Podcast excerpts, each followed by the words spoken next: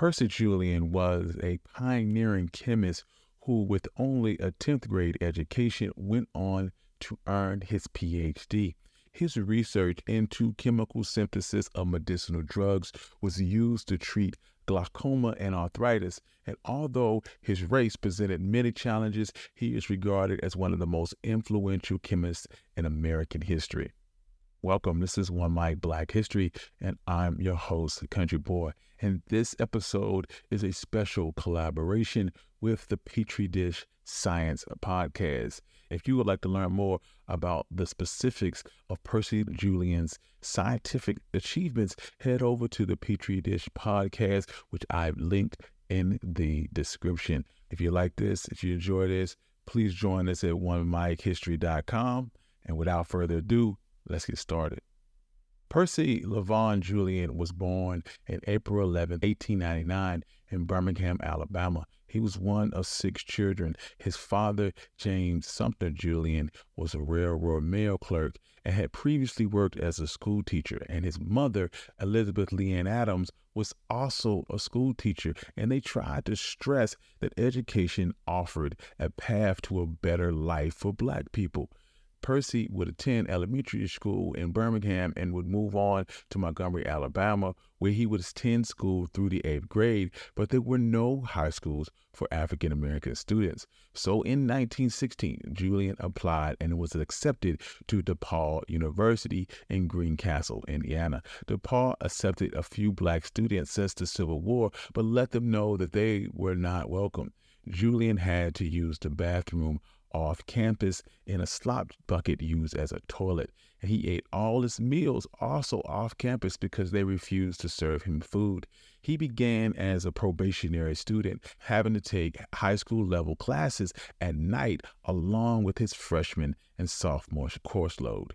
He would struggle at first because of how hopeless behind he felt that he was, but by sophomore year, he had proved himself and he was named a member of the Sigma Xi Honorary Society as well as Phi Beta Kappa member. Upon his graduation from DePauw in 1920, he was selected as the class valedictorian. Julian's family was so encouraged with his success, his father would move his entire family to Greencastle to send the rest of his brothers and sisters to DePauw. Although at the top of his class, he was discouraged from seeking admission into graduate school because of potential racial attitude on the part of future co-workers and employers. They recommended that he find a teaching job at a Negro school in the South where a master's degree was not needed. Julian would take the advice of his advisor and took a position as a chemistry teacher at Fisk University, a black college in Nashville, Tennessee. After two years at Fisk, Julian was awarded the Austin Fellowship in Chemistry and earned a scholarship to study chemistry at Harvard University. He felt that he was finally given an opportunity at graduate level work at a time when no other Negro had obtained a master's level degree in chemistry at Harvard and Julian would excel. The racial climate in the 1920s was as bad as any point in the early 20th century, and Harvard was not immune. The President Abbott Lawrence Howard banned all black students from the dorms on Harvard Yard, but none of this deterred Julian. He would achieve straight A's and finish at the top of his class, receiving his master's degree in 1923. Even with this success, Julian was unable to obtain a position as a teaching assistant at any major university because of the perception that white students would refuse to learn under a black instructor.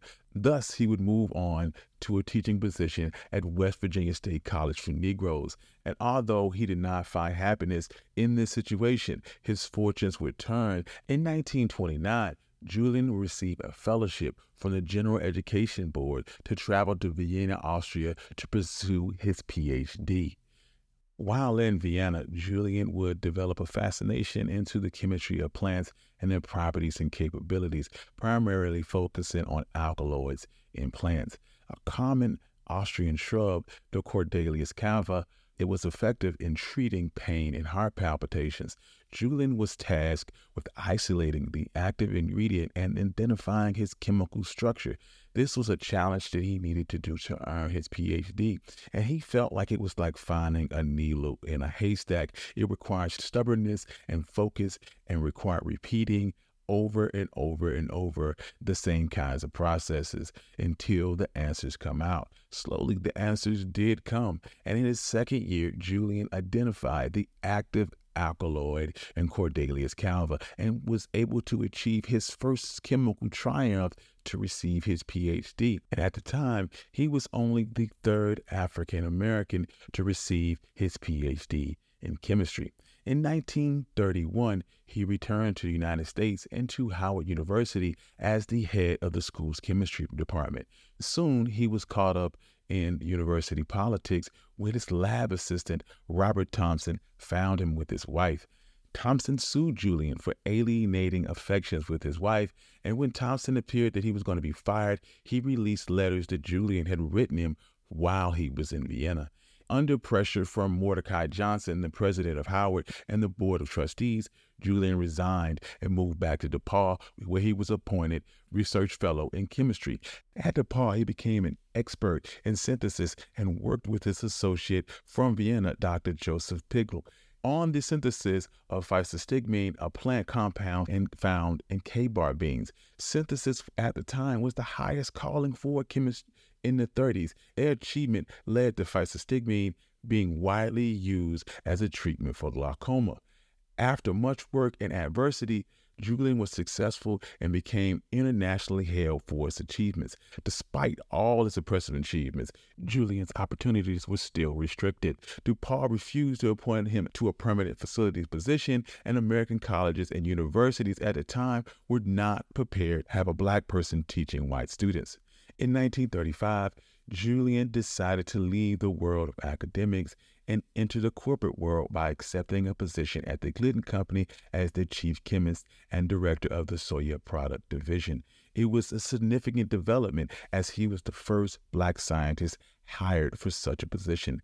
The Glidden Company was a leading manufacturer of paint and varnish and counted on Julian developing compounds from the soy based products which they used to make paints and other products. Glidden helped trigger an explosive growth in the industry of soybeans, and for the next 18 years, his work would uncover new uses for the chemicals found in soybeans, not only to an enormous profit to Glidden, but to relieve human suffering across the globe. For example, the protein that he extracted from soybeans was used to produce a fire retardant foam for fire extinguishers called aerofoam. It was used in the United States Navy and saved countless lives of sailors during World War II. In addition, Percy Julian continued his success by developing a way to inexpensively develop male and female hormones from soybeans. These hormones would help prevent miscarriages in women and help fight cancer and other ailments. The discovery was actually an accident. After a water leak in a giant tank of soybean oil, Julian recognized crystals in the stigmasterol, a steroid at the bottom of the tank he eventually developed a process for converting the stigmasterol into progesterone, which he made available on a commercial scale. Today, progesterone is used to decrease the risk of uterine cancer and hormone replacement therapy.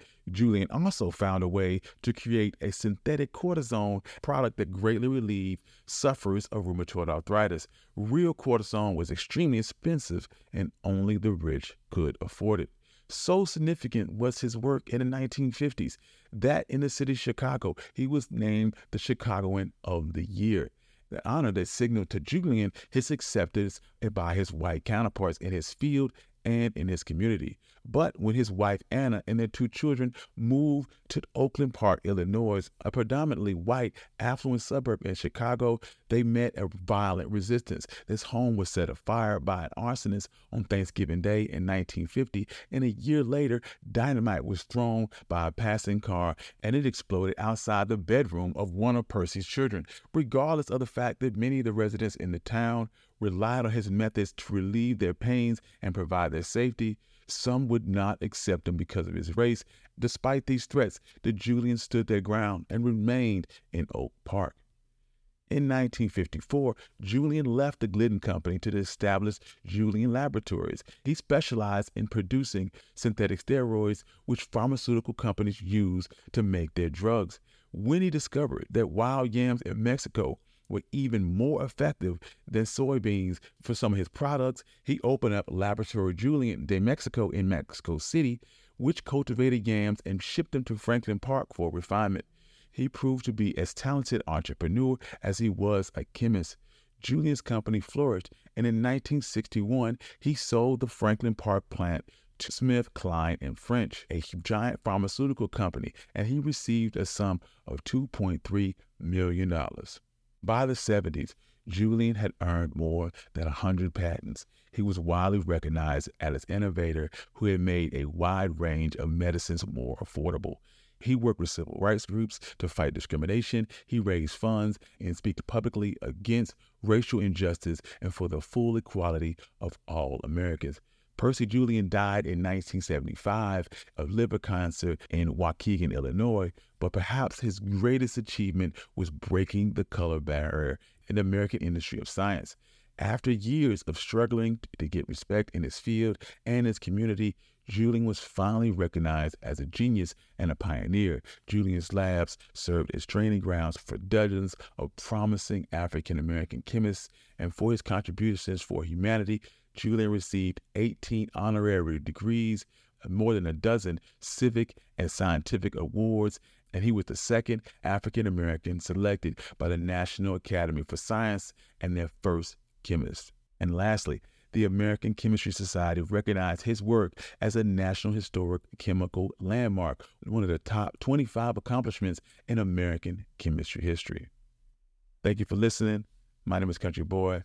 This has been One Mic, and this is the story of Percy Lavon Julian. If you'd like to learn more about the scientifics of Percy Lavon Julian, please head over to the Petri Dish podcast and join me at onemichistory.com. Peace.